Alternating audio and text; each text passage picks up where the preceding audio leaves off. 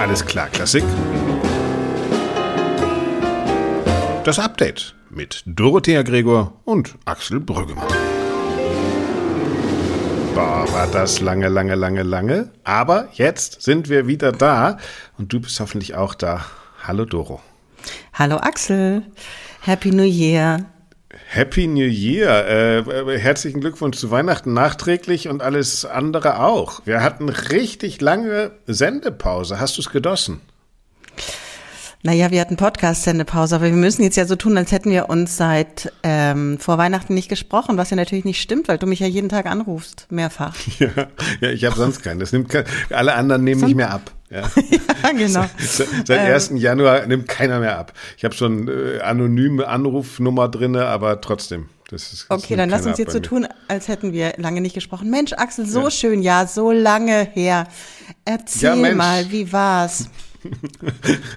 du, ich hatte, ich hatte wirklich eine schöne, schöne zwischen den Jahren Zeit, sagt man ja. Mhm. Äh, ich habe so gut wie gar nicht Social Media aufgemacht. Ich war nur in Familie. Äh, es war echt rundum still und schön. Also ich, muss ich sagen. Und ich habe echt, äh, ich habe mich am Ende schon so gelangweilt, dass ich mich dann auch wieder freue, dass wir jetzt endlich wieder miteinander reden können. Und dass, dass die Arbeit wieder losgeht und dass wieder ein bisschen Abenteuer anfängt. Ja, sehr ja. schön, sehr schön. Das freut mich zu hören. Ich habe zwar ab und zu natürlich irgendwie mitgekriegt, wo du warst und was du da so gemacht hast, aber ich habe auch ähm, tatsächlich wir haben nie über einen Job geredet oder ganz wenig, glaube ich, wenn wir nein, uns mal kurz gesprochen nein. haben.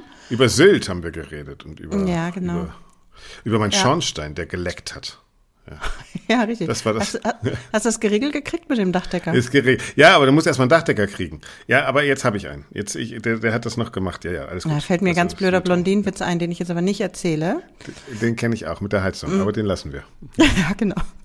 ähm, gut. ähm, Lass uns doch über Neujahr reden. Hast ja, du, also bei uns gehört zu, zu Neujahr immer dazu äh, Wiener Philharmoniker, äh, 11 Uhr, Viertel nach elf, ZDF äh, und dann Neujahrskonzert. Äh, ja. Ist das auch bei dir Ritual oder ist das bei dir nicht Ritual? Nee, nicht so. Also wenn ich wenn ich es nicht vergesse, also wenn ich dann wieder nüchtern bin, dann schon. aber, aber das kann ich einfach nicht garantieren. Also Hängt Ritual, vom Silvester Promillgrad ab, okay. Ja. Genau. Ähm, also manchmal ja. Wenn ich dran denke, denke ich mir, ah ja, Neujahr, Neujahrskonzert. Mhm. Ähm, den Radetzky-Marsch, den zieht man sich dann einmal rein. Mhm. Ähm, einmal pro Jahr. Aber ich habe es nur so ein bisschen mit einem Auge dieses Jahr verfolgt, weil ich nämlich mhm. an Neujahr irgendwie ein bisschen krank geworden bin. Oh, also wirklich. Okay. Ich habe dann so, ähm, am 1. und 2. Januar lag ich dann so ein bisschen platt im Bett und das hat nichts mit Alkohol zu tun gehabt, sondern so ein bisschen erkältet, aber die äh, die Nordsee okay. war gnädig mit mir und ich bin schnell wieder fit geworden. Deswegen habe ich jetzt nicht so richtig dieses Neujahrskonzert ich verfolgt. Mit Thielemann weiß ich nur, aber du hast es dir reingezogen. Erzähl. Ich war erst nach dem Neujahrskonzert verschnupft, muss ich sagen. Ja. ja. Nein, ja, ach Gott. Also mich hat's nicht vom Hocker gerissen. Ich fand es tatsächlich sehr preußisch. Ich, ich ja, ich weiß auch nicht, ob es wirklich geschmackvoll ist, das ganze Ding in dieser Zeit mit so einem Marsch dazu eröffnen. Ähm, ich fand die Diskussion drumherum interessant. Also der nächstes Jahr wird es dann ja wieder von, äh, von Mutti. Riccardo Muti dirigiert, der jetzt nun 80 ist oder so. Wie viel? Nun 80, glaube ich, oder so. Mm, okay. Ich weiß nicht, ich, oder wird er 80? Oder ich, ich habe keine Ahnung so genau.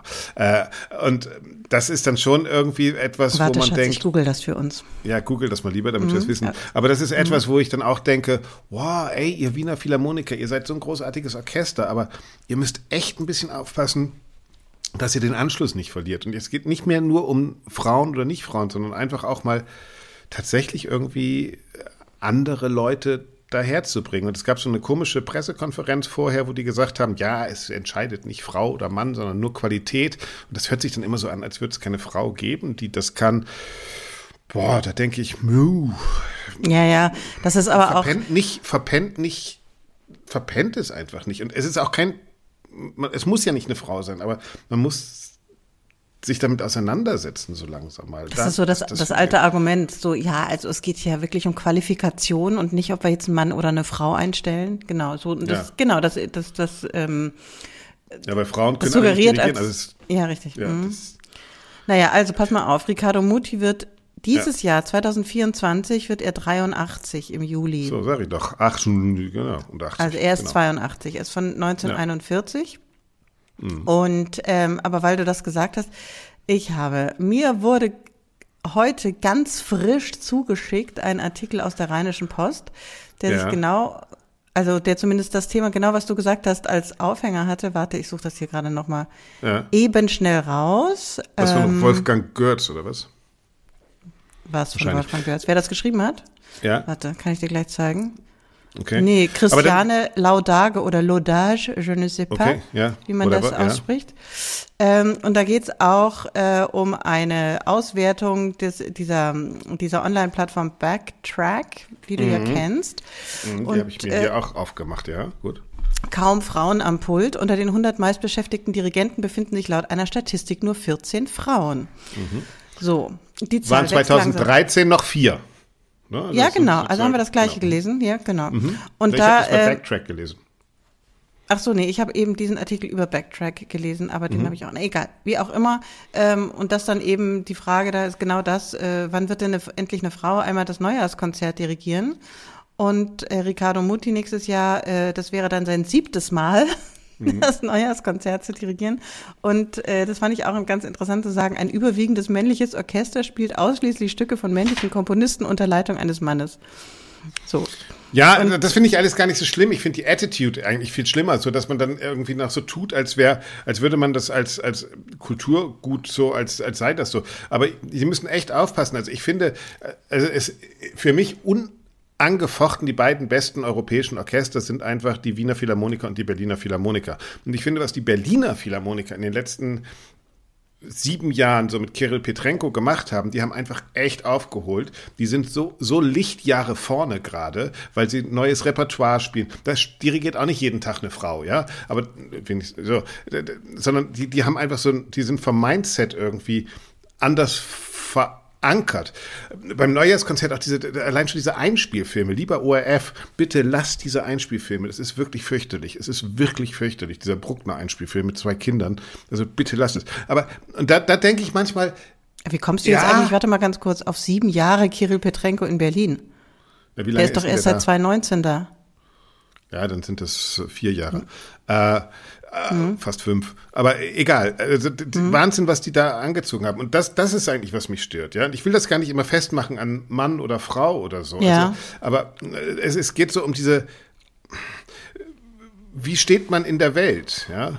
Also äh, es gibt übrigens auch, weil man immer denkt, also habe ich jetzt irgendwo auch wieder gelesen, Frauen sind immer demokratisch äh, als Di- Dirigentin oder so. Nee, Quatsch, es gibt auch ganz, ganz äh, undemokratische und sehr ruppige und vielleicht auch nicht äh, Frauen, mit denen man gerne zusammenarbeitet. Also ich glaube, Nathalie Stutzmann ist jetzt nicht die charmanteste ähm, Orchesterleiterin, ja. Also es, äh, äh, Ja, aber was Frau ist, heißt was ist das auch für ein super. Kriterium? Ja. Also Ja, das eben, sagt man doch ja. auch nicht. Wer ist der charmanteste Dirigent Nee, genau. den Top. Ten? Aber man tut kein immer so. Mensch. Also wir, wir sind da in dieser Diskussion noch so falsch gepolt oft, will ich jetzt Mhm. sagen. Ja?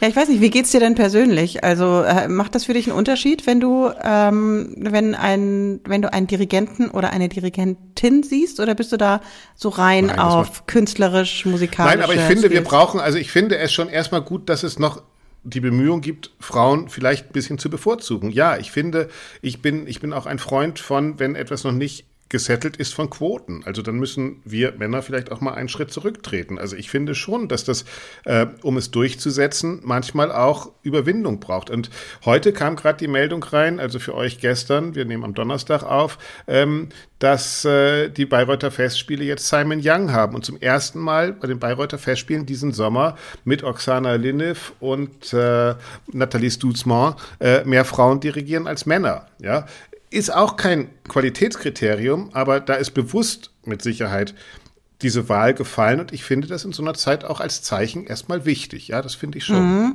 Da bin ich auch mit dir einer Meinung, auch gerade was diese Quote betrifft, das ist ja auch immer so ein Aufregerthema, aber ich denke auch als Instrument, äh, um einen Wandel herbeizuführen, das ist sicherlich keine Dauerlösung oder, oder der Weisheit letzter Schluss, finde ich das auch absolut legitim und auch wichtig. Und ähm, ich muss aber ehrlicherweise sagen, dass ich persönlich, nur ich als Doro, ähm, trotzdem immer ein bisschen befremdet bin, äh, wenn ich eine Frau dirigieren sehe. Das ist für mich noch nicht normal. Echt? Das ja. Da bist nee, du auch im Flugzeug, wenn da, eine, wenn da eine weibliche Stimme sagt, guten Tag, ich bin Ihre Pilotin Gabi und fliegt Sie jetzt nach Los Angeles, hast du dann auch Angst oder so? Also ich habe weder im Konzert Angst noch im Flugzeug, egal wer da dirigiert oder vorne im Cockpit sitzt. Aber ich ja, finde es auch ungewöhnlich. Also ich würde da aufhören, auf, also so aufhorchen. Ja, finde ich wirklich. Aussteigen, ich würde da aussteigen. ich würde direkt, direkt sagen, nee Leute, nee, geht gar nicht. ja. Na, ähm, nee, weiß ich nicht. Nee, das finde ich irgendwie, finde ich irgendwie. Naja, aber es ist, also ich finde das ungewohnt nach wie vor. Hm. Und zwei Dirigentinnen finde ich. Aber, aber es gibt noch einen Aspekt zu diesem Thema. Ich habe mit Markus Bosch, dem Dirigenten, vor einiger Zeit mal geredet und der hat gesagt, der auch an der Musikhochschule unterrichtet und der hat gesagt, das Problem bei uns ist ja, dass in den Dirigentenkursen sind maximal 10% Frauen und von denen sollen nachher 50% auf der Bühne stehen.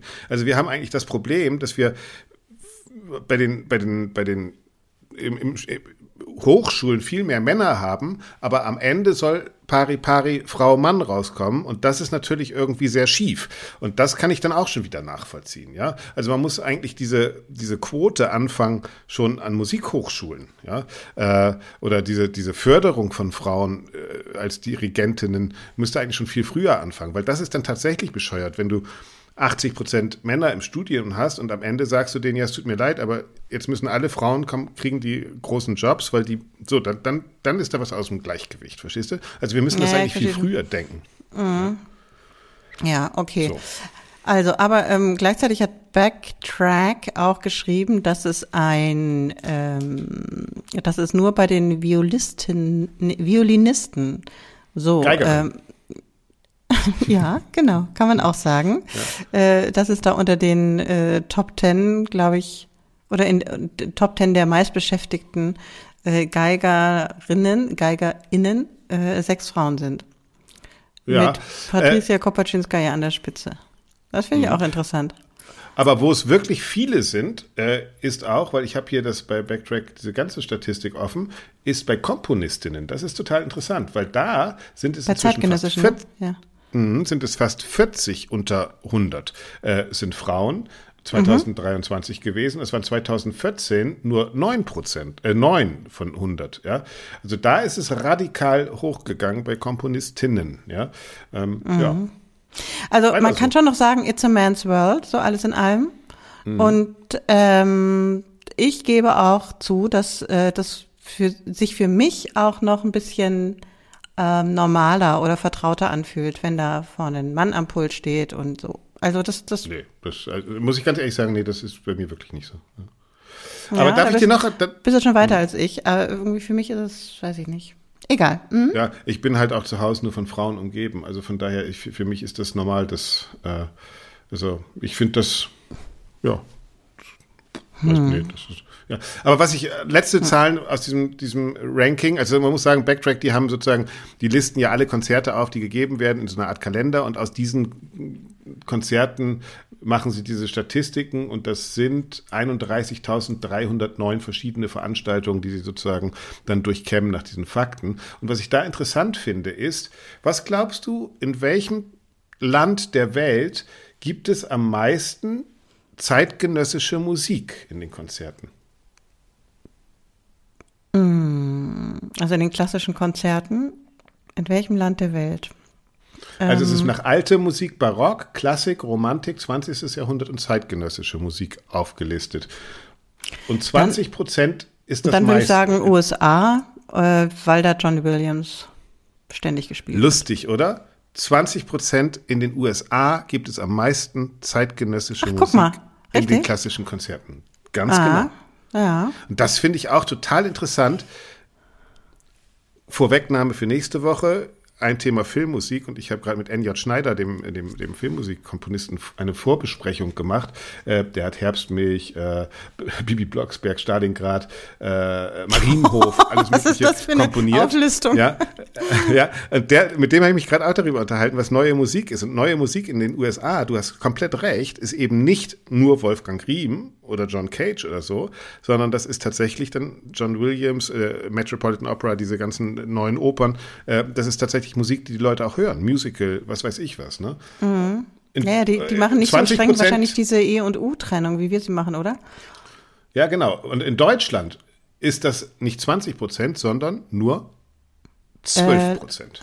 Ach, aber doch zwölf. Ach, das hätte ich nicht gedacht. Naja, naja.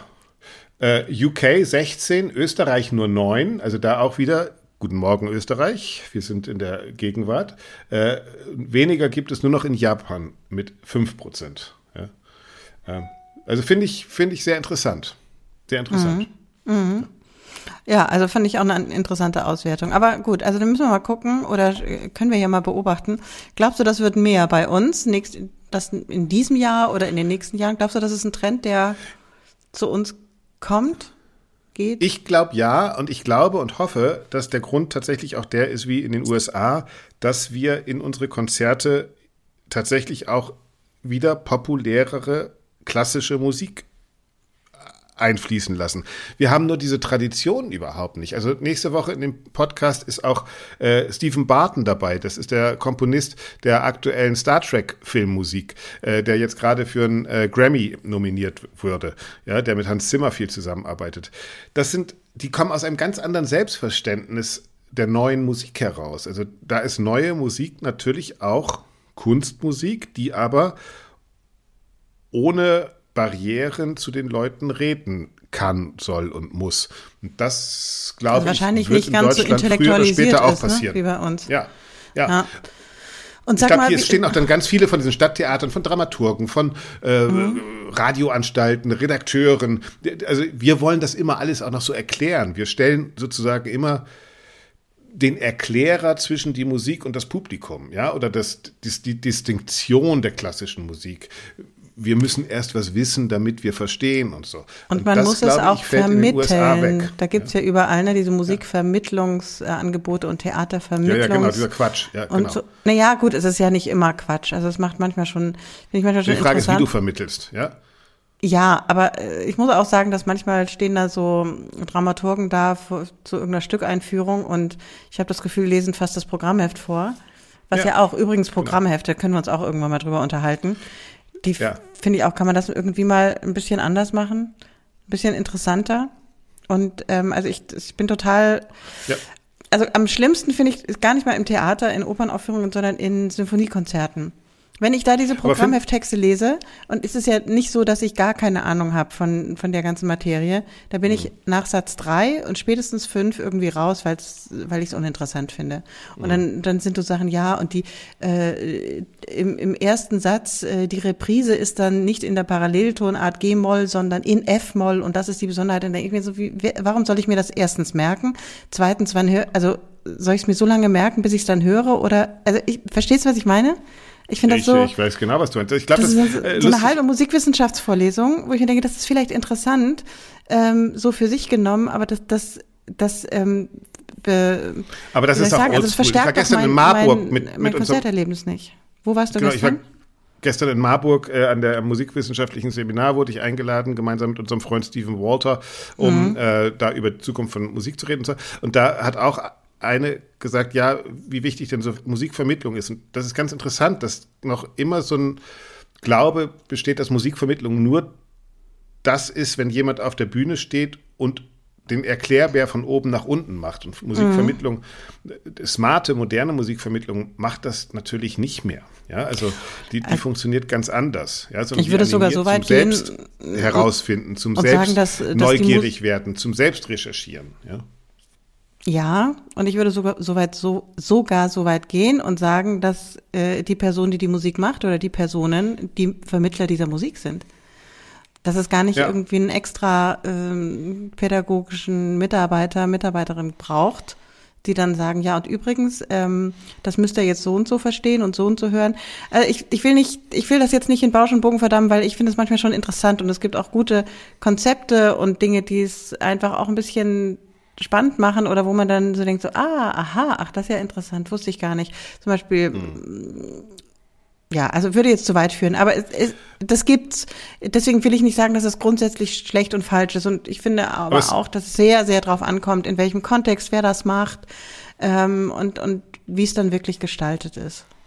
Stephen Walter hat so einen wunderschönen Satz da in dem Kontext gesagt, hat gesagt, naja, vielleicht ist es ganz schön, wenn man Mozart vorher erklärt kriegt, aber Mozart mit einem Bier in der Hand ist noch schöner. Ja, also, und er wollte damit eigentlich sagen, vielleicht kann Erklären auch ersetzt werden durch die Art und Weise, wie durch ich Trinken. etwas höre und in welcher Atmosphäre ich, also, nee, aber durch, durch, durch welchen Raum und durch, also sozusagen sinnliche Art von Nahebringen, ne? Äh, Konzertereignisse zu schaffen. Also es sind, auf jeden Fall sollten wir das nicht eindimensional denken. Und was ich noch zu Bugtrack sagen wollte, interessant ist, dass diese neue Musik in Amerika gespielt wird, obwohl sie eben nicht äh, staatlich unterstützt wird. Ja? Und bei uns, wir tun immer diese, so, als wenn staatliche Unterstützung dafür sorgt, dass wir wahnsinnig viele innovative neue Musik haben. Fakt ist, wir unterstützen eigentlich ganz viel Sachen auch, die dann eben doch offensichtlich gar nicht ankommen und gar nicht gespielt werden. Das ist schon interessant, finde ich. Ne? Ja. Also Zeitgenossenschaft also, hm. besteht auch darin, dass Zeitgenossen es wollen. Ja. Ja, unsere Förderung oder unsere staatliche Förderung ist ja vor allem eine strukturelle Förderung. Ne? Da werden, werden ja nicht einzelne äh, Auftragswerke unbedingt vergeben. Klar, dann auch mit, mit irgendwo indirekt also schon. Ja, Musik hauptsächlich. Also das äh, ja. mal mit Moritz Eggert, dass da Leute anrufen inzwischen die Komponisten, weil staatliche Unterstützung da äh, gespart wird, weil die Staatskassen leer sind und eine der ersten Sachen, die da gestrichen werden, sind natürlich Auftragskompositionen äh, von Orchestern, von Rundfunkorchestern, von äh, staatlichen Orchestern. Klar, das ist eine ganz große, eine ganz große Branche, lebt davon, klar. Ja, das schon. Ich meine, nur generell ist der Punkt, den ich machen möchte, ist unsere staatliche Kulturförderung oder das Theater und, und äh, Kulturinstitutionen mit öffentlichen Mitteln, sprich Steuergeldern gefördert werden. Ähm, das sind halt Institutionen und Organisationen und Strukturen, die gefördert werden. Und ja. ähm, die vergeben dann natürlich ähm, je nach Budgets und Etats äh, dann Auftragskompositionen. Klar. Ja. Ja. Naja, ähm, ach ja, wir sind schon wieder voll, voll im Thema. Ähm, ich wollte gerade, ja, ich habe noch ganz viel auf dem Zettel. Ich habe ich auf auch. dem Zettel, jetzt gehen wir mal, ich habe noch ein ähm, tatsächlich kulturpolitisches Thema, aber ich wollte unbedingt mit dir über diesen Maestro-Film sprechen. Das hatten wir ja, glaube ich, letztes Jahr. Ah, Leonard uns, Bernstein, ja. Ja, genau. In unserer letzten Ausgabe ähm, hatten wir das doch, glaube ich, angeteasert, oder? Hast du dir den ja, angeguckt ja, genau, in der genau. Zwischenzeit? Genau. Auf Netflix habe ich ihn gesehen. Es gab ihn aber auch in ausgewählten Programmkinos. Maestro. Äh, mhm. Ein Film über hauptsächlich, muss man jetzt, nachdem man ihn gesehen hat, das Liebesleben von Leonard Bernstein, dem Komponisten und Dirigenten. Naja, seine Ehe. So richtig Liebesleben mhm. war es ja auch nicht. Naja, seine Ehe und alles neben seiner Ehe. ja, aber es war ja mehr so ein Beziehungsfilm. Also es hat ja auch mit, ja, okay, gut. Ich wahrscheinlich meinen wir das Gleiche. Aber das stimmt tatsächlich. Ich habe auch, äh, äh, nein, anders. Welche Szene in dem ganzen Film würdest du jetzt sagen, ganz spontan fandst du am besten? Was war deine Lieblingsszene? Boah. Oder was hat dich ich so? Ich kann dir sagen, was ich in dem Film geblieben? am besten fand. Ich fand in dem Film am besten, dass sie nicht die bekannte Leonard Bernstein Musik genommen haben, also nicht West Side Story, nicht irgendwas, sondern für mich war schon die Erkenntnis dieser zweiten Symphonie von Leonard Bernstein, diese ganzen frühen Werke von ihm, diese Broadway-Sachen. Äh, also ich fand die Auswahl der Musik, dass eben nicht das bekannte West Side Story Zeugs gespielt wurde und nicht Candide, äh, sondern dass die richtig großartigen Werke von ihm gespielt wurden. Das fand ich toll. Das war für mich so ein mutig und gut. Mhm. Okay, trotzdem. Welche Szene ist dir in Erinnerung geblieben? Wenn, wenn du jetzt eine nicht, erwähnen Kann ich nicht sagen. Ich, also als Regisseur ist mir ganz viel so, wo sie, die gehen ja immer sozusagen von einem Raum in den anderen. Äh, also es gibt ja keine Schnitte, sondern die gehen von Gedankenräumen in echte Räume und so weiter. Das fand ich ganz interessant. Mhm. Ich muss sagen, ich habe ganz viel von diesem Film erhofft. Ich habe ihn dann so angeguckt und habe gedacht, naja, es hätte jetzt auch ein Film einfach ohne Leonard Bernstein über jemand anders sein können. Mhm. Äh, und dann fand ich ihn okay, aber dann, ja, hat es mich jetzt nicht so. Also ich, ja, fand den ein bisschen overrated. Mhm. Ja, interessant. Und du? Also, mm, ich hätte mich über mehr Musik gefreut tatsächlich. Mir war das fast ein bisschen zu sehr auf, ähm, auf dieser, auf dieser Ehegeschichte. Ja. Ähm, ich fand diese Szene in der Ili-Kathedrale, diese Maler 2, ja. atemberaubend schön. Und zwar, weil ich erstens gesehen habe, wie unglaublich gut Bradley Cooper äh, Leonard Bernstein spielt als Dirigent. Das fand ich richtig, richtig gut. Ähm, die ganze Körpersprache und wie er das so macht und dass er so total verkörpert hat, dass er alles gibt. Also, dass er wirklich nichts. Ja, das ist der, das ist der Hammer, das muss man einfach sagen. Ja. Auf der anderen Seite finde ich, hat er immer die Szenen gespielt, die man aber auch im Original schon kennt. Also das finde ich so ein bisschen absurd. Also die Interviews, die kann ich alle auf YouTube in echt nachgucken. Warum soll ich die jetzt im Spielfilm nochmal sehen?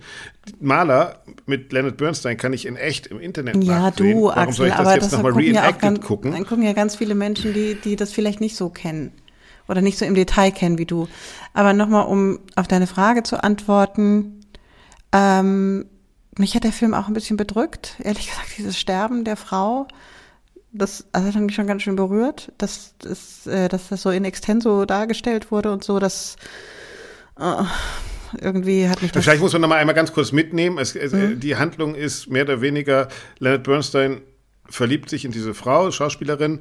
Äh, sie heiraten relativ früh, kriegen Kinder, aber natürlich, Leonard Bernstein ist getrieben auch von Körperlichkeit zu anderen Menschen, Frauen, Männern. Äh, total egal, alles was kommt, muss angefasst werden, mindestens.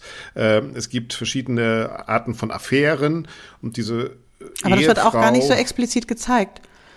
Nein, aber man sieht ja, dass es so ist. Ne? Und diese Ehefrau mhm. muss irgendwie damit zurechtkommen oder will damit zurechtkommen und merkt, wie schwer es eigentlich ist. Und äh, ja, am Ende stirbt sie an Krebs und er legt sich aber neben sie in dieser Sterbeszene. Ähm, ja, es war wahrscheinlich wahnsinnig schwer, mit so einem Menschen zusammenzuleben. Das, äh, mhm. das ja. Und, und sie hat in irgendeiner Szene sagt sie ja auch, ähm, sie hat das ja von Anfang an gewusst und auch in Kauf genommen und dann aber doch, wie schwierig das ist, das über die Zeit dann so mitzutragen und dass es doch auch was mit ihr macht und so. Also das fand ich schon sehr, sehr gut und ich muss auch sagen, Carrie Mulligan fand ich hervorragend ja. als Schauspielerin, ja. wirklich, wirklich toll.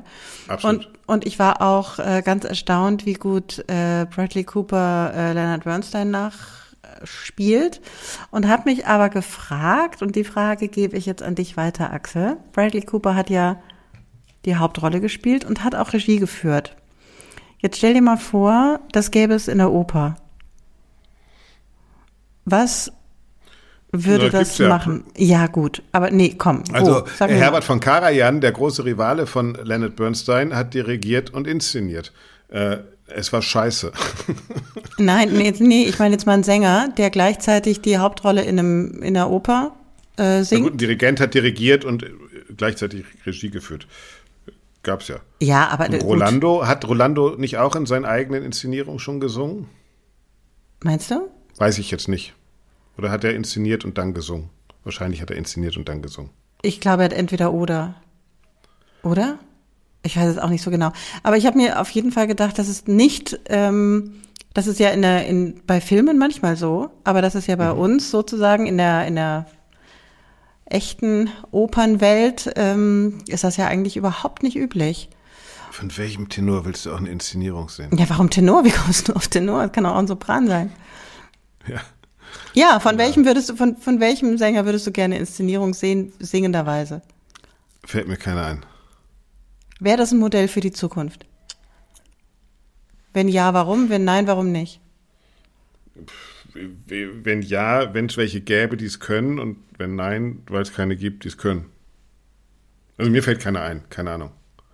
Brigitte Fassbender, die hat am Ende ihres, ihrer Karriere, nach ihrer Karriere in, äh, in, in Erl ja wirklich einen super Ring legt die da gerade hin. Das funktioniert. Ja? ja, ja, das ist aber, also das ist ja nichts Neues. Ich meine jetzt wirklich simultan sozusagen. Aber gut, können wir jetzt ja mal offen lassen. Ich habe zumindest drüber nachgedacht und fand das Gedankenspiel interessant. Das wäre doch eigentlich mal ein Versuch wert. Ja, das, das könnte Jonas Kaufmann jetzt in Erl machen. Intendant sein, singen. Weihnachtslieder inszeniert er selbst. ja, okay. Ja, warum nicht? On a horse ride, open sleigh. Da, da, da, da, Fast mhm. eine Oper. Ja, ja, gut. Okay, das war nur so der Gedanke, den ich bei Maestro hatte. Ich bin gespannt, wie er bei den Oscars oder bei sonstigen ähm, Awards ja, er hat ja jetzt bei den Golden Globes relativ schlecht abgeschnitten. Äh, ja? Das hat alles Oppenheimer gewonnen. Äh, ja. Noch schlechter als Barbie, was auch mhm. schon schlecht abgeschnitten hat. Äh, naja, wir werden sehen. Also ich gönne dem auch, ich gönne dem auch äh, irgendeine Auszeichnung. Also, ja. Mhm, also ich fand, fand das schon, schon, auch, äh, schon auch beeindruckend. Wie gesagt, ich hätte mir mehr Musik gewünscht, aber was soll's. Ähm, jetzt gucken wir dann auch mal, weißt du, äh, als nächstes kommt ja Angelina Jolie ne, als mhm. äh, Maria, Maria Callas. Callas. Ja, wann weiß man nicht. Muss man sich erst nochmal den anderen, die anderen äh, Qualitätsproduktionen auf Netflix angucken, sowas wie Bridgerton oder ja. solche, Dinger. Naja, ja, aber immerhin schafft es die, die klassische Musik immer mal wieder sozusagen in so eine populäre Dings zu kommen. Und ich finde, das ist bei dem Leonard Bernstein-Film auch ganz interessant, weil äh, wahrscheinlich muss man eben, das ist auch wieder Hollywood, wie bringe ich sowas überhaupt zu einem Massenpublikum? Äh, und das können die einfach, weil sie einfach auch sagen, nee, ich erzähle jetzt nicht die Geschichte, die mindestens genauso spannend für uns wäre, dieses genialen Komponisten. Für mich ist Leonard Bernstein ja der Mozart seiner Zeit, also oder unserer Zeit, wirklich, also ein, ein, ein unglaubliches Genie, das zeitlose Musik geschaffen hat, mhm. äh, der aber sozialisiert ist auch mit dieser wirklich sehr komplexen äh, New Yorker Schule, der mit, mit Nono, glaube ich, zusammen noch studiert hat und so, also auch wirklich komplexe Musik geschrieben hat. Äh, also das, und darauf pfeifen die da in Hollywood komplett und sagen, nee, wir erzählen da jetzt einfach mal eine Gay Man, äh, Woman, Wife-Geschichte draus. Mhm. Äh, und, und, und scheren sich gar nicht darum. Und vielleicht ist das auch der wirklich gute Zugang, weil man durch den Mut des Weglassens und den Mut, eben nicht das ganze Leben erzählen zu müssen, vielleicht das viel mehr öffnet, als wenn man versucht, und da sind wir wieder bei Pädagogik, äh, das zu vermitteln, wie schwer das Leben als Komponist ist oder sowas, sondern vielleicht schafft so ein Film es viel eher, dass die Leute neugierig werden und sagen, was ist das für ein verrückter Vogel gewesen? Ne? Den, mhm. den will ich näher kennenlernen. Ne? Mhm. Ja, stimmt schon. Das können die Amis schon, das muss man einfach sagen. Also ich bin eh großer Fan der amerikanischen Kultur. Also die machen das schon sehr, sehr gut. Na, wenn du das sagst, da haben die ja Glück gehabt. Ja. Stell dir mal vor, ich hätte was anderes gesagt. ja, ja, genau. ja. Dann wäre die Welt jetzt eine andere. Ja, ja richtig. Ganz genau. Was hast du noch auf dem Zettel, lieber Axel? Ja, ich habe noch ein schweres, äh, ein schweres Thema. Ähm, ich habe dann, als ich nicht mehr mich zurückhalten konnte und doch wieder ein bisschen arbeiten wollte, tatsächlich mir nochmal das Kulturprogramm der AfD angeschaut mm. und, und muss sagen, das war eine ernüchternde Lektüre und ich bin dann auch so durch diese ganzen YouTube-Reden von Kulturpolitikerinnen und Kulturpolitikern, hauptsächlich bei der AfD, äh, gesurft und habe mir das so angehört, was Marc Jongen, der kulturpolitische Sprecher der Bundestagsfraktion, da gesagt hat, oder Til Schneider in Sachsen-Anhalt. Und Til für mich so die Erkenntnis, Tilt Schneider. Okay. Der, der sieht nicht aus wie Tilt Schweiger. Der hat eher so eine glatze Nickelbrille und okay, trägt sehr gut. gern Loten mit jägergrünen Krawatten. Äh, und hat äh, rechts. Teilt sich die Krawatten mit Alexander Gauland dann, oder was? Ja, so, äh, ohne Dackel. Äh, mhm. na, was, was wirklich interessant oder erschreckend ist, ist, dass ja Kultur für die eine Größe von ob du Teil der deutschen Volksgemeinschaft werden kannst, ist. Also nur wer sich zur deutschen Leitkultur, und das ist für die ja eine völkische Kultur und eben nicht die staatlich geförderte Systemkultur, nur wer sich zu dieser völkischen Kultur bekennt, man könnte auch sagen zur deutschen Leitkultur, der ist überhaupt im Auge der AfD Teil der deutschen Volksgemeinschaft. Und wenn man das jetzt alles nochmal zusammentut mit dieser, mit diesem Treffen in Potsdam, was das äh, Recherchenetzwerk Korrektiv rausgefunden hat, mhm. wo die Leute von der AfD da sitzen mit äh, Deportationsfantasien äh, und so die Deportationsfantasien mhm. und großen äh, mhm. deutschen Unternehmern äh, und äh, übrigens auch äh, äh, von Bismarck, der wiederum im Vorstand der Philharmonie der Nation von Justus Franz sitzt. Das haben Welcher? wir Mal erspart. Welcher Bismarck? Der, der, nicht Otto, wie heißt denn der? Äh, der Otto. jetzt auch dabei war, der, der jetzt auch am Tisch saß. Ja, ich frage dich deswegen, ich weiß es nicht.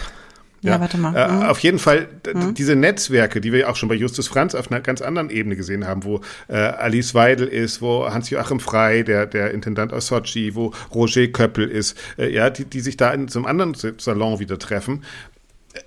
Das sind so ganz viele Komponenten, wo ich manchmal denke, wow, wir dürfen das einfach echt nicht unterschätzen. Also erstens die Erkenntnis, Kulturpolitik für die AfD ist die Gretchenfrage nach dem Deutschsein. Ja, also die definieren, was deutsche Kultur ist und du musst dich dazu bekennen, dann darfst du hier sein und wenn nicht, dann nicht.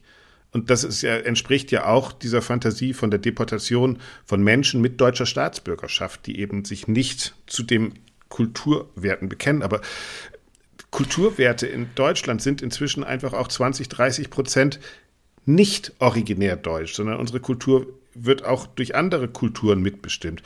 Und da sind wir wieder, bitte nochmal nachhören bei dem Podcast über die Operette in Wien. Äh, mhm die entstanden ist nach dem Einmarsch der Nationalsozialisten in Österreich, die dann alles Jüdische aus der laufenden Produktion verbannt haben und nachher nur noch eine dumm deutsche Operette hatten, ohne Charme, ohne Lust und ohne Witz und ohne eben Multikulturalität. Und das finde ich, das finde ich, das müssen wir vor den Wahlen in Sachsen, Sachsen-Anhalt und Thüringen und in Europa, das ist ja alles dieses Jahr, das müssen wir uns nochmal genau angucken. Und zwar ohne Schaum von Mund und ohne Polemik. Ähm, ich habe versucht, das mal in einem YouTube-Video, ich stelle den gerne mal in die, in die Shownotes äh, mhm. aufzudröseln, aber da bin ich längst noch nicht fertig mit, weil ich glaube, da müssen wir uns ernsthaft mit auseinandersetzen. Weil wenn Absolut. die AfD mhm. Einfluss kriegt, wird das unsere Kulturlandschaft grundlegend verändern. Und ähm, das sollte uns allen bewusst sein. Mhm, absolut richtig. Ich habe gerade geguckt, Alexander von Bismarck war das und hier ja, steht auch, Bismarck genau. musste sich 2011 einer Strafanzeige wegen Volksverhetzung und Nötigung stellen. Mhm. Äh, der ist im Vorstand der Philharmonie der Nation bei Justus Franz. Ach, das ist echt herrlich. Ähm, sag aber mal ganz kurz nur zum Verständnis. Du hast ähm, davon gesprochen, dass jetzt in der AfD, also dass es um deutsche Leitkultur geht. Haben die konkretisiert mhm. an irgendeiner Stelle oder konntest du das recherchieren? Was Nein, genau das ist ja das Interessante. Meinen? Ich habe die Wahlprogramme mhm. alle durchgeguckt. Also es, man bleibt ja diffus. Also man mhm. kann grundsätzlich, also ich sage euch, hört, hört euch bitte dieses Video an, weil da versuche ich das einmal ganz klar aufzudröseln.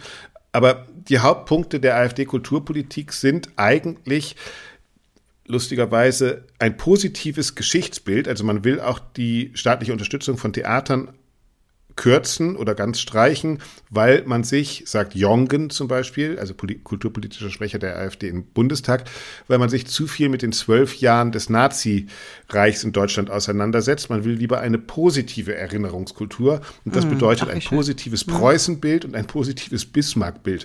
Man will die alten Gebäude, die zerstörten Gebäude aus dem Krieg wieder aufbauen und historistische Städte haben. Also keine Neubauten. Man will natürlich äh, Straßennamen und Denkmäler kritiklos behalten. Man ist gegen äh, Restitution in, in, in Raubkunst. Äh, so, das sind so die Hauptkulturleitlinien die man hat. Und man möchte natürlich weniger staatlich unterstützte Kultur und man möchte mehr sich selbst finanzierte Kultur haben. Mhm. Okay, und, und was aber genau Leitkultur ist, das, das sagen Sie nicht. Äh, der, der Til Schneider sagt zum Beispiel, es, äh, die Künstlerinnen und Künstler in deutschen Theatern seien das Lumpenproletariat der Kultur, das nur Kunst mache, die keiner sehen will. Also das ist der Ton auch, mit dem ja, ja. gesprochen wird. Das ist so ein, ich meine, das merkt man auch eben, jetzt geht's ja durch, durch alle, oder seit, seit gestern, also wir haben heute, ja, Donnerstag, hast du ja gerade schon gesagt, Donnerstagabend nehmen wir auf, äh, geht's ja durch alle, durch alle Medien, äh, diese, äh, die, dieser sogenannte Migrationsgipfel oder was das da auch immer war, das ist so ein rechter Sumpf, das ist einfach nur wirklich widerwärtig und äh, ja, ja, aber die Leute treffen sich auch in den anderen Salons in der Kultur und das ist, was ich ja, aber genau also deswegen mal, ist es ja so wichtig, dass... Wir haben nicht mit Justus Franz geredet, aber da sind die alle da. Da sind die ich alle weiß, da. Ich weiß, Axel, aber es, wie, wie gesagt, es niemand, also jeder, der dieses antidemokratische, diesen antidemokratischen Haufen wählt, kann nicht sagen, er hätte es nicht gewusst, wofür sie stehen ja, und wofür und sie anstehen. Und deswegen ist es so und das wichtig. ist tatsächlich... Ja.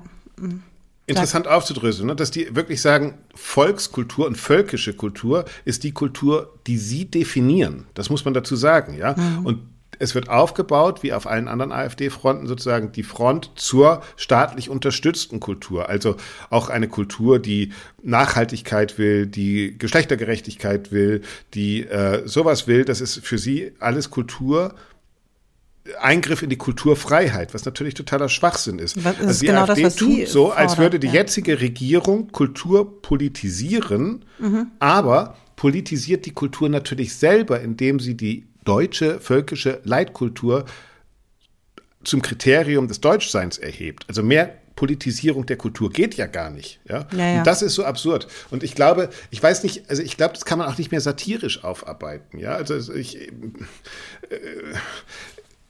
ich habe mich bei diesem Video ganz lange gefragt, wie man das macht. Und, und ich habe entschlossen, das wirklich einfach mal ganz nüchtern, auch für AfD-Mitglieder aufzulisten und zu sagen, guck mal, das steht da drinne und das passiert dann. Ja? Und mhm. das ist wirklich, ähm, das ist ein Kahlschlag, der dann passieren wird. Machen wir dazu noch, eine, noch einen Podcast? Ja, natürlich. Dazu machen wir einen Podcast. Das ist gut. Aber der ist jetzt nicht der, der als nächstes nach uns sozusagen nächste Woche kommt. Nein, der wird gerade aber schon geplant. Da bin ich schon ah, ja, in einigen gut, sehr Gesprächen. Gut, sehr gut, dann gucken wir uns in der Zwischenzeit alle nochmal oder zum ersten Mal dein Video an und das verlinkst du am besten ja, bitte. in die Show. Gern teilen. Ja, hm? ja super. Ja, genau. Sehr gut. Ich wollte jetzt nochmal auf ein anderes Thema zu sprechen kommen. Und zwar ist es sozusagen eine, ja, eine Nachlieferung zum Thema, was wir auch vor Weihnachten kurz hatten, nämlich zum Thema Kulturpass. Ähm, mhm. Da ähm, ist, also der, das, der Kulturpass, den soll es auch dieses Jahr, 2024, geben. Es ist noch nicht im Bundestag das Budget ähm, freigegeben, sozusagen, oder im Bundeshaushalt. Ähm, und äh, Claudia Roth möchte ganz gerne sich mehr an dem französischen Pass Culture orientieren. Der, und das ist ja vielleicht interessant äh, für einige, ähm, doch ein bisschen anders ist. Also zum einen ähm, werden Jugendliche ab 15 Jahren ähm, können auf ein Gesamtbudget von 500 Euro pro Person zugreifen. Also dass es nicht darum geht, am 18. Geburtstag oder im Jahr des 18. Geburtstags, sondern ab 15 können die das ähm, eine Zeit lang ähm, nutzen. Und ähm, das finde ich auch sehr interessant, dass in Frankreich der ähm, französische Kulturpass zu 80 Prozent von Unternehmen finanziert wird. Mhm. Und ähm, ja, und so ist Claudia Roth jetzt auch auf die Idee gekommen, private Sponsoren äh, aufzufordern, da sozusagen sich zu engagieren. Und ähm, was hat sie? Ein Zitat von ihr, ich lese das mal vor. Ich appelliere an die Digital- und Kulturwirtschaft, aber auch an alle Unternehmen und die philanthropischen Stiftungen in Deutschland. Engagieren Sie sich mit uns gemeinsam. Also hm. das wünscht sich Claudia Roth auch für Deutschland und ähm, möchte sich gerne so bald wie möglich mit ihrer französischen Kollegin austauschen äh, zum Thema Kulturpass und das eben nicht nur in der Grenzregion Deutschland-Frankreich etablieren, was natürlich Sinn macht, sondern das nach dem französischen Vorbild ähm, auch ausgestalten. Also das würde heißen, eine, eine längere Dauer, ein höheres Gesamtbudget. Und äh, in, in Frankreich äh, äh, kennen, glaube 93 Prozent der Jugendlichen äh, das Kulturpassangebot. Wie wir ja das letzte Mal schon gesagt haben, ist, war es bei uns so, dass ähm, es wurde jetzt ausgerechnet, 38 Prozent der Zielgruppe, also aller Menschen, die dann 2023 in ähm, Deutschland volljährig geworden sind, die haben sich dafür registriert. Das ist natürlich deutlich weniger.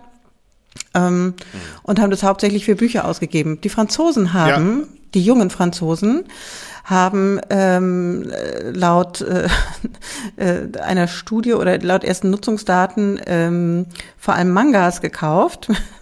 Also vor, vor paar Jahren oder beziehungsweise 2021. Ja, und äh, das hat natürlich zu Unmut geführt, weil die Frage dann noch ist, ja, ist das jetzt äh, irgendwie 75 Prozent an Bücher gekauft und, und irgendwie 40 Prozent. Ja, BD ist natürlich auch eine Kultureinrichtung in Frankreich, ne? Also das Comic, aber ja. Ja, gut. Und ähm, wie gesagt, auch bei uns waren die Bücher ich, vorne dran. Und jetzt mal eine Frage an dich, Axel, dann mache ich gleich mal hier einen Punkt. Was hm, glaubst du, welch... Auf meinem Stuhl, ja. Äh, ja, ich merke schon, wirst schon ganz unruhig. Ähm, hm. welche, welches Genre an Büchern glaubst du, haben denn die ähm, jungen Deutschen hauptsächlich gekauft? Krimis wahrscheinlich, keine Ahnung. Fantasy. Nee. Und zwar, nee, ähm, also die Kultur. Ja, keine musikwissenschaftlichen. nee, äh, äh, auch nicht dein Buch, komischerweise. Verstehe ich gar nicht. Das weißt du ja gar nicht. Doch, weil die Kulturpass-Bestsellerlisten, ähm, ja. die werden angeführt von Liebesromanen. Ja, so. Aktuell. Komm. damit ist für mich das ganze Thema auch durch. Also nee, ich habe gestern mit Studierenden. Das ist, finde ich schon interessant. Warum ist das Thema dadurch? Ja, Ach, ich finde, das ist alles, da, diese paar hundert Euro da, die sollen sie sich sparen. Also diese, Gesch also ich saß gestern mit den Studierenden danach noch in der Kneipe und das ist ganz lustig. Da sind wir irgendwie auf Interrail gekommen und die haben alle, die machen alle gerade wieder Interrail, weil mhm. die Europäische Union verlost jedes Jahr Interrail-Tickets. Und die eine hat gesagt, an dem Tag, da kommst du gar nicht auf die Seite. Sie ist nicht raufgekommen, weil alle europäischen Jugendlichen. Ja, aber auch nur für 18-Jährige. Nee, glaube ich für, aber ist ja egal. Äh, auf jeden Fall, da ist der totale Run. So, und die haben jetzt zu Theater gesagt, also waren Musikwissenschaftlerinnen und Musikwissenschaftler, äh, ich weiß gar nicht, warum man das billiger machen soll. Also wir leben davon, dass wir nach Frankfurt fahren, uns Resttickets für 10 Euro kaufen. In, in Baden-Baden äh, am Festspielhaus sehen wir die geilsten Konzerte, äh, weil die nie ganz ausverkauft sind und holen uns am Abend für 10 Euro Karten. Es ist nicht das Problem, dass es nicht günstige Karten gibt, sagen die Jugendlichen selbst. Wir kommen, wer dahin will, kann in Deutschland in die geilsten Aufführungen für 10 Euro gehen. Und ich Axel, weiß gar nicht, ja, ich weiß, was du meinst. Ich weiß, was du meinst. Kriegen. Aber das sind das Studierende, die mit ihrem Semesterticket sich diese ähm, Karten abgreifen können. Ja, und die anderen kaufen sich Liebesromane. Na toll. Okay, ich verstehe ich verstehe den Punkt, den du machen möchtest, aber ähm, Musikwissenschaftsstudenten, die dann irgendwie nach Baden-Baden oder nach Frankfurt fahren und sich für 10 Euro in irgendeine geile Aufführung setzen, das, das, die, die, die brauchen, also das ist klar, dass die das können und dass die das wissen. Aber es geht ja mit diesen günstigen Angeboten, zum Beispiel mit diesen U30-Angeboten. Ja, aber diese ganze Be Mentalität, da geht es ja auch Leute um andere Zielgruppen. Da geht es ja nicht um Musikwissenschaft. Sagen, hier, jetzt kriegst du Geld und geh mal hin, das war doch nie so. Man musste sich ja auch irgendwie immer darum kümmern, dass es ist an den Institutionen Institution die Türen aufzumachen und zu sagen, wir wollen die Leute haben, aber doch nicht von irgendeiner Kulturpolitikerin zu sagen, hier hast du 100 Euro und jetzt mach mal Kultur. Also ist doch, das ist doch absurd. Also ich finde das wirklich absurd. Nee, das finde ich, ich, jetzt finde, nicht. Finde ich jetzt man überhaupt muss die Leute nicht. ziehen und nicht irgendwie den, irgendwie Geld in die Hand geben und sagen, mach mal was damit. Also das, ich finde die Idee, die Nachfrage zu fördern, nicht schlecht. Und es ist ja auch nicht so, dass du irgendjemanden wahllosen Huni in die Hand drückst oder 200 Euro, sondern es ja, gibt mehr, ja auch. Weniger schon, wenn sie Liebesromane dafür kaufen. Also das hm. muss wirklich nicht subventioniert ich weiß, werden. Ich weiß gar nicht, was du gegen Liebesromane hast, lieber Axel. Ich meine, die haben so tolle Titel wie Achtung, hör mal zu, äh, ja. nur noch einmal und für immer. Ja, und Oder? das bezahlen wir mit Steuern und sagen, das ist Kulturförderung. also come on, Baby. Also echt, ich, ich, ich, das Twisted jetzt, Love? nee, komm. Ist doch ja, nichts dagegen Das ist peinlich, man, ist das. Wirklich, wieso? Das ist Kann man eine Oper draus machen?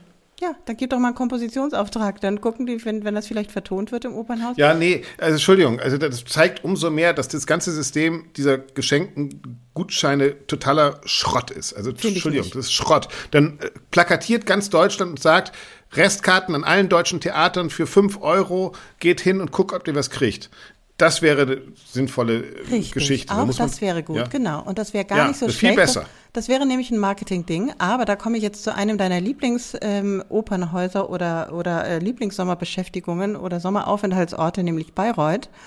Und ähm, bleiben bei Claudia Roth, die genauso ja auch bei den Bayreuther Festspielen als einer von mehreren Gesellschaftern sozusagen als Vertreterin des Bundes da auch was mitzureden hat, um es mal flapsig zu sagen.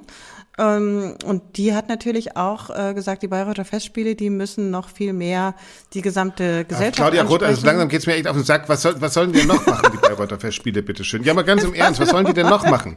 Also es gibt keine großen Festspiele, internationalen Festspiele, die so viel äh, Nähe zum Publikum haben, die jetzt wieder ein Open Air dieses Jahr machen. Das ist noch nicht raus, glaube ich, aber das ist äh, die äh, die Frauenquote haben. Die also was sollen die denn noch machen? Was will denn Claudia Roth noch machen? Sag mal. Also pass auf. Also das, da muss sie sich dann auch wirklich nicht wundern, wenn von draußen irgendwann mal Leute kommen und dann zur AfD gehen und sagen, das ist aber wirklich, also jetzt erwartest du aber ein bisschen viel von unseren Kulturinstitutionen. Also da muss man auch vielleicht mal ein bisschen halblang machen. Echt. Also naja, ich warte finde, mal kurz. Also Claudia da überfordert sie das, die, die gesamte Kultur und das gesamte Publikum damit. Naja, Axel, jetzt mal kurz, kurz einfach nur sachlich ohne, ohne Schaum. Ich will nicht sachlich reden.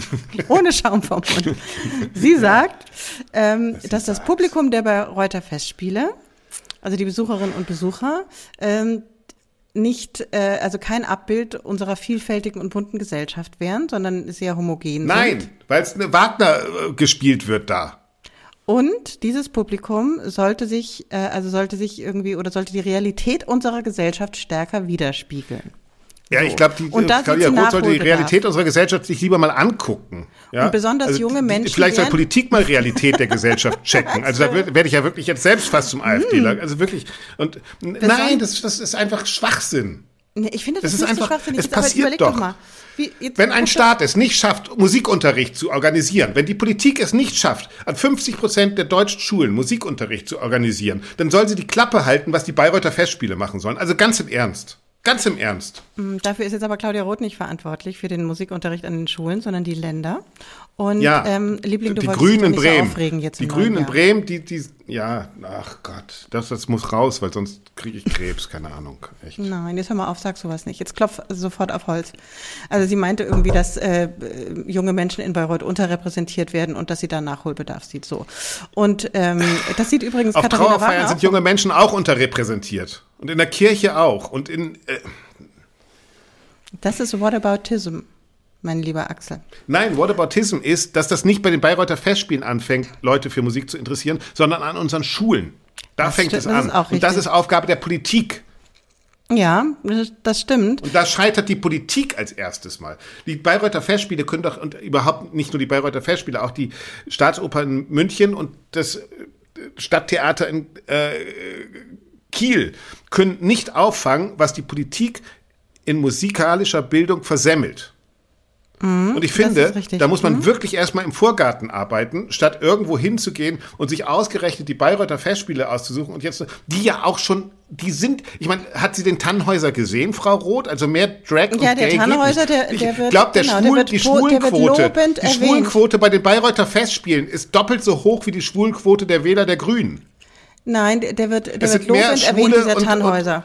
So, also das ist so gesehen, das kann, das, das kannst du, das kannst du ähm, jetzt ihr da nicht auf die ähm, äh, ihr nicht Ja, aber unterstellen. nochmal, Aber zu, es nein, gibt doch warte kein mal, diverseres nein, stopp, Publikum als nein. das Bayreuther Opernpublikum. Das ist zu, ich würde mal sagen, zu 30 Prozent sind das homosexuelle Menschen.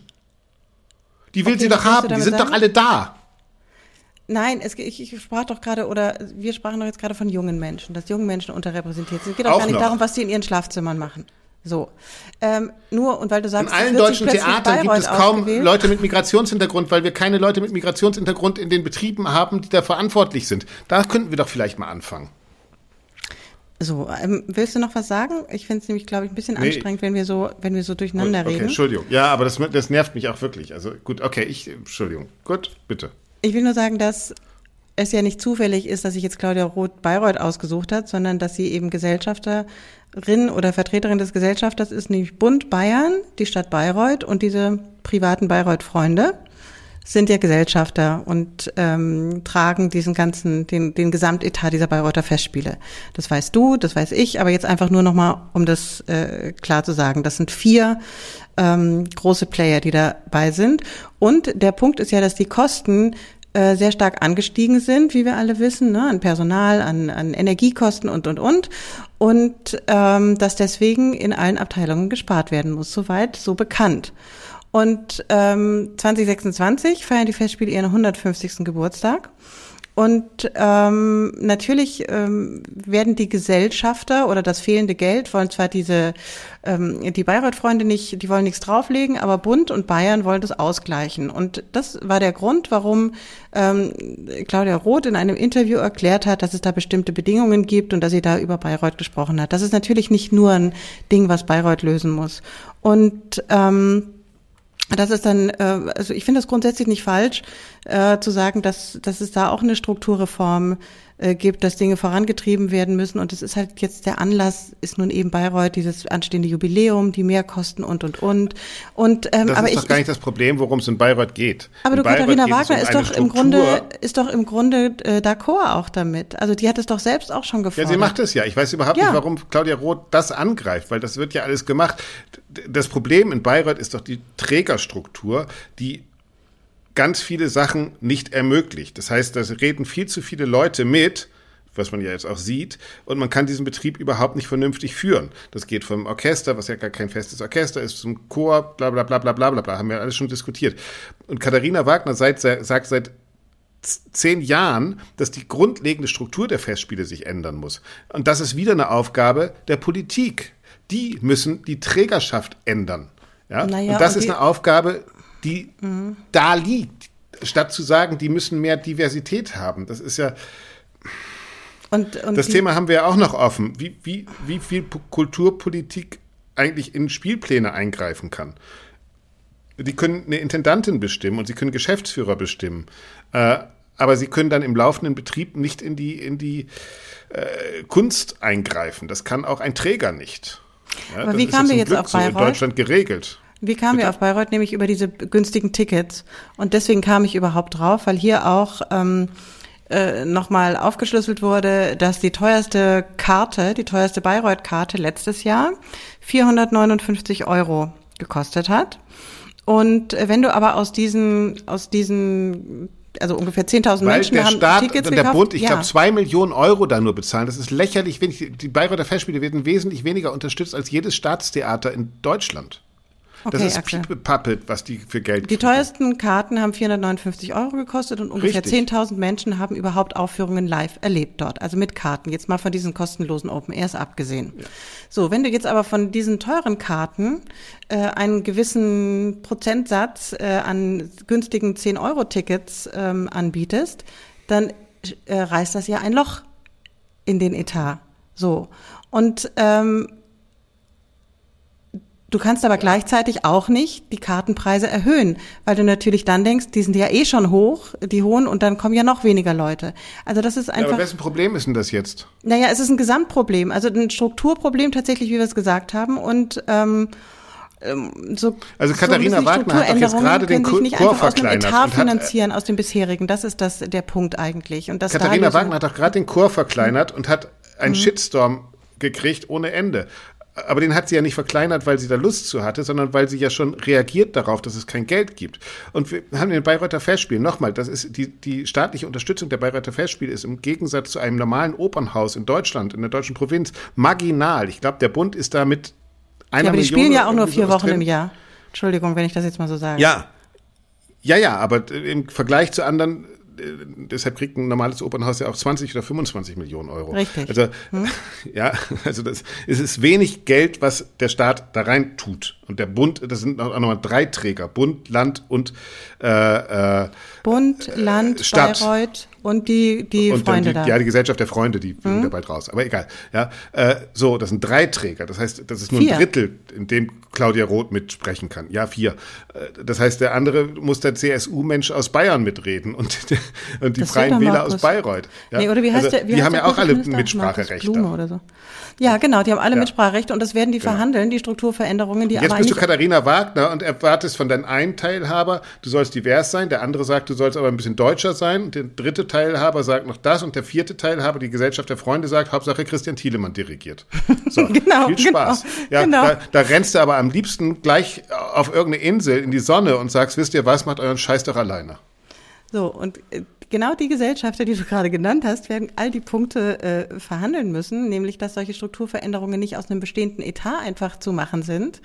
Und ähm, ja. dann geht es ja auch noch um die Vertragsverlängerung von Katharina Wagner über 2025 hinaus. Ne? Ja. Das steht ja auch an. Also, ja. äh, ich finde es äh, einfach interessant als Modell, äh, um zu gucken, was passiert denn da? Und weil das ja P Probleme sind, also die werden ja an, äh, ich sag mal, im Brennglas auf Bayreuth äh, sind das ja Probleme, die andere Städte und andere äh, Häuser auch haben.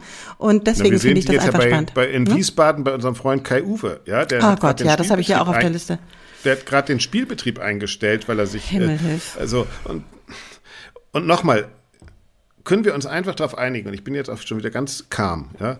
Was Aber bist du zahm? Calm. Äh, äh, Was heißt ruhig. Das? Ach so, ruhig. ach Englisch. Ich habe gedacht, das ist so ein österreichisches Wort, ja, was du wieder aus Wien mitgebracht hast. ja, das österreichische, österreichische, Wiener Englisch ist das. I'm so calm. Ich bin so calm. Äh, ja, ich bin schon wieder friedlich, heißt mein Karma. Äh, ja. ja. Aber können wir uns darauf einigen, dass Kultur und kulturelle Institutionen nicht dafür da sein sollten, weil das ist Wind in die Segel der AfD, ganz im Ernst, äh, da ideologische Politik raufzupacken. Das ist wirklich gerade nicht gut. Das ist wie mit öffentlich-rechtlichen. Die AfD hat durchaus richtige Ansatzpunkte, die öffentlich-rechtlichen zu kritisieren, aber die wollen sie zerstören. Wir lieben die, wir wollen die behalten, wir wollen unsere Stadttheater behalten, wir wollen unser Bayreuth behalten, wir wollen, wir wollen das nicht zerstören. Okay, Axel, sag nochmal, worauf sollen wir uns einigen?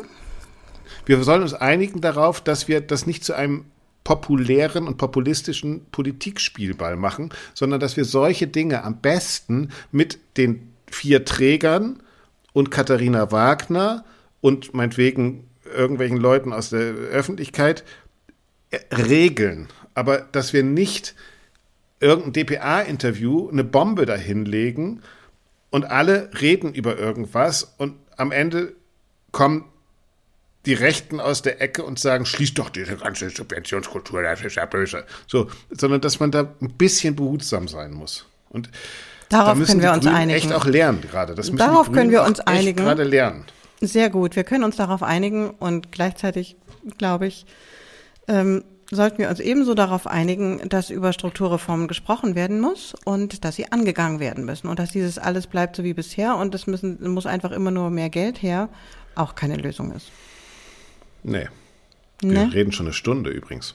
Ja, sehe ich auch gerade. Eigentlich schon viel. Du regst dich schon eine Stunde auf. Nee, von der Stunde regst nee, du nee, 30 nee. Minuten auf, glaube ich. Ja, ich war heute ein bisschen, das war das erste Mal wieder. Ich, jetzt habe ich aber alles verschossen für den Rest des Jahres. Ab, ab nächste Woche kannst bin, ich wieder, bin ich wieder so Valium wie immer. Oh, so handsam. Nein, ich kenne dich ja auch anders. Äh, du bist eigentlich ein total netter. Ganz. Nein, aber das regt ja. mich wirklich, weil, weil, weil, weil es mir Angst macht und jetzt, nee, Doro, ganz im Ernst, weil es mir Angst macht, dass wir aus egal welcher Richtung mit etwas zündeln, was sowieso gerade unter wahnsinnigem Druck ist. Ja, also ich bin aus Bremen gekommen, dass die Deiche, also in unserer Umgebung, die ganzen Bauern saufen gerade ab, weil die Deiche durch den Druck des Wassers und durch den Druck des Grundwassers einfach labil sind. Und so ist es mit unserer Kultur auch. Diese Häuser, die sind doch alle schon am Rande. Egal, ob wir Katharina Wagner und den Chor nehmen, ob wir ein Stadttheater nehmen, die kämpfen alle gerade um ihre Existenz und die müssen wir unterstützen und denen müssen wir öffentlich helfen und wir müssen sie öffentlich sozusagen erst einmal eine Versicherung geben, dass wir sie wollen. So, das ist die perfekte Überleitung zu einer positiven Nachricht. Sachen machen. So. Ja. Dass wir positiv enden. Nach ich hoffe, du hörst Nein, den Podcast. Ich, ich bin nicht böse mit dir. Äh, aber wir sprechen jetzt nicht mehr über Claudia Roth. Hör zu. Sachsen-Anhalt hat die Finanzierung der Theater und Orchester des Landes bis 2028 festgeschrieben und gesichert. Die Verträge sind unterschrieben und das gibt mhm. Planungssicherheit und das finde ich eine absolut tolle Nachricht. Ja, gegen Richtig Herrn gut. Tilschneider. Yes, sehr gut. Mhm. Genau. Genau. Ja, das ist gut. Und um die alten Männer abzurunden, die, mit denen wir die Sendung heute angefangen haben, ja, äh, Ricardo Mutti. Ach so, ja, hat, hat Christoph Eschenbach. Christoph okay. Eschenbach ist mhm. 83 mhm. und wird nochmal Generalmusikdirektor oder Musikdirektor so beim Orchester seiner Heimatstadt in Breslau. Und das wiederum finde ich irgendwie fast charmant. Ja, das ist irgendwie schon wieder. Warum findest du das charmant und Muti nicht? Na, weil da ein Mann offensichtlich ja im, im, im Herbst seines Lebens mit 83 in die Stadt seiner Kindheit zurückkehrt, mhm. nach einer Weltkarriere mhm. und da wirklich auch so eine verständliche Rolle als, als, als Musikdirektor hat. Das ist ja, also das finde ich irgendwie. Also, dass es nicht das groß um Prestige an. geht und wieder Neujahrskonzerte ja, wieder genau. Philharmoniker, sondern Nein, du gehst ja nicht nach Breslau, weil du irgendwie Kohle ja. verdienen willst, mhm. sondern du gehst nach Breslau, weil du Breslau helfen willst und weil du mit deiner Erfahrung vielleicht auch ein paar geile andere Dirigenten herholen kannst. Und also das finde ich irgendwie, das finde ich einen guten mhm. Move. Mhm, okay, ja, das überzeugt mich, das Argument. Kann ich nachvollziehen. Wenigstens das. Das ist so, dass ich auch Axel, weiß doch, weiß doch, dass ich dich eigentlich, ja. dass ich dich eigentlich ja, mag. ja, genau. Ja. Ähm, eigentlich, eigentlich, da ist es schon. Eigentlich ist immer eine Einschränkung, ne? Ja, genau. ja, Eigentlich sind wir ein gutes Paar, aber. Ja. Nee, das ist immer so, genau. ich würde jetzt sagen zum Thema alte Männer auch, ich könnte jetzt diesen Spruch sagen, so, ach, ich finde es so süß, wenn du wütend bist. Was, glaube ich, viele, viele dann Frauen. Würde ich ja gleich wieder, dann würde ich ja gleich wieder wütend werden. Ja, ja dann ich will auch gar nicht so wütend. Italienisch irgendwelche Blumentöpfe nach mir schweißen. Durchs durchs Podcast. Nein, das mache ich nicht. Sowas mache ich nicht. Nee, Nein. das ist. Das naja, gut. Ähm, in diesem Sinne, ich würde ganz gerne heute noch zum Abschluss des Podcastes ähm, jemanden grüßen, wie in, so einer, wie in so einem schlechten Radiosender. Und zwar ganz herzlich Thomas Böckstiegel vom Theater Heidelberg, der wahrscheinlich mhm. beim Frühstück uns am Samstag uns hört. Und ja, sende ich einfach mal schöne Grüße. Guten Appetit. Das war aber ein langes Frühstück, Thomas. Eine Stunde, fünf Minuten. Also jetzt, äh, Wenn das zu Ende gehört hat. Ja, Wenn das zu Ende gehört hat. Also, Vielleicht hat er keine ja, Lust mehr ich, gehabt, als du so rumgeschrien hast. Übernächste, ja, der hat schon ausgeschaltet, als ich, als ich meinen cholerischen gekriegt habe. Ein Tobsuchtsanfall, genau. Äh, Dafür gehe ich, äh, erzähle ich dann übernächste Woche äh, am Donnerstag, am nächsten Donnerstag zum Wiener Philharmonikerball und werde mich wieder versöhnen und, äh, und Ah, okay. bist du da nicht jedes Jahr? Tanzen. Ist ja, er nicht in der, in, der, in der Hofburg oder wo ist der? Nein, nein, der ist immer natürlich im, im Musikverein. Ach, im Musik, ach ja, äh, richtig. Ich glaube, das habe ich letztes Jahr schon gefragt. wenigen mhm. drei Bälle, glaube ich, wo es Frackzwang gibt und äh, mhm. Ach, und du äh, hängst wo, da immer im, im Keller in irgendeiner Kneipe da unten rum, ne? Wir hängen da immer im Keller in der, genau, beim Heurigen. Genau. Ja, ja, richtig. Ja. Das ich. Mhm. Ach, da bin ich ja gespannt. Und jetzt sag noch einmal ganz kurz, nächste Woche, also wir haben jetzt hier natürlich wieder einen mhm. leidenschaftlichen Start hier in 2024. Mhm. Ich wünsche mir für das ganze Jahr übrigens, dass wir wir und alle Beteiligten dieses ganze schöne Spiel um die Klassik ein bisschen lässiger spielen, als ähm, wir das so gewohnt sind. Das hat ja heute gut geklappt. Das hat ja heute super geklappt. naja, also ich sagen wir es mal so, äh, es ist Luft nach oben. Ich war also der Olli Schulz, ne, des Podcasts. Ich war so. Ja, du ja. warst der, du warst, du warst mein Axel. So, so wie man dich liebt und kennt. Und sag doch bitte nochmal zum Schluss, was nächste Woche dein Thema ist. Du hast es vorhin kurz angerissen am Anfang, aber ja, noch mal ich, kurz. Ich, da bin ich drauf gekommen, als meine große Tochter gesagt hat, sie geht, geht zu diesen Hans Zimmer Konzerten und sowas. Und äh, mhm. ich, ich möchte mich um Filmmusik kümmern. Und ich habe ein ganz großartiges Interview, wie gesagt, mit Stephen Barton gemacht. Stephen Barton, äh, aktueller Komponist der Star Trek, äh, des Star Trek Filme äh, und äh, nominiert jetzt für den Grammy. Ähm, äh, ich rede mit Anne-Sophie Mutter über John Williams und ich rede mit äh, äh, N.J. Schneider, äh, mhm. dem deutschen Filmkomponisten, der inzwischen kaum noch Filme macht, äh, sondern andere Musik macht, darüber, warum Filmmusik vielleicht auch anders gedacht werden muss, nämlich als Inspiration für klassische Musik. Also wir, da haben wir eben ganz lange schon geredet, leider das noch nicht aufgenommen, das machen wir jetzt nächste Woche. Aber das wird, glaube ich, ein ganz spannendes Thema. Ja, super spannend. Und sag mal, Ann-Sophie Mutter, die war doch verheiratet mit John Williams, oder? nee. Das, oh Gott, ich glaube, wir hören auf. Äh, nein, weiß sie nicht. Nein, weiß sie nicht. Sondern? Nein, okay. Das, äh, das war jetzt ein bisschen gemein. Also, ähm, so, das war alles klar.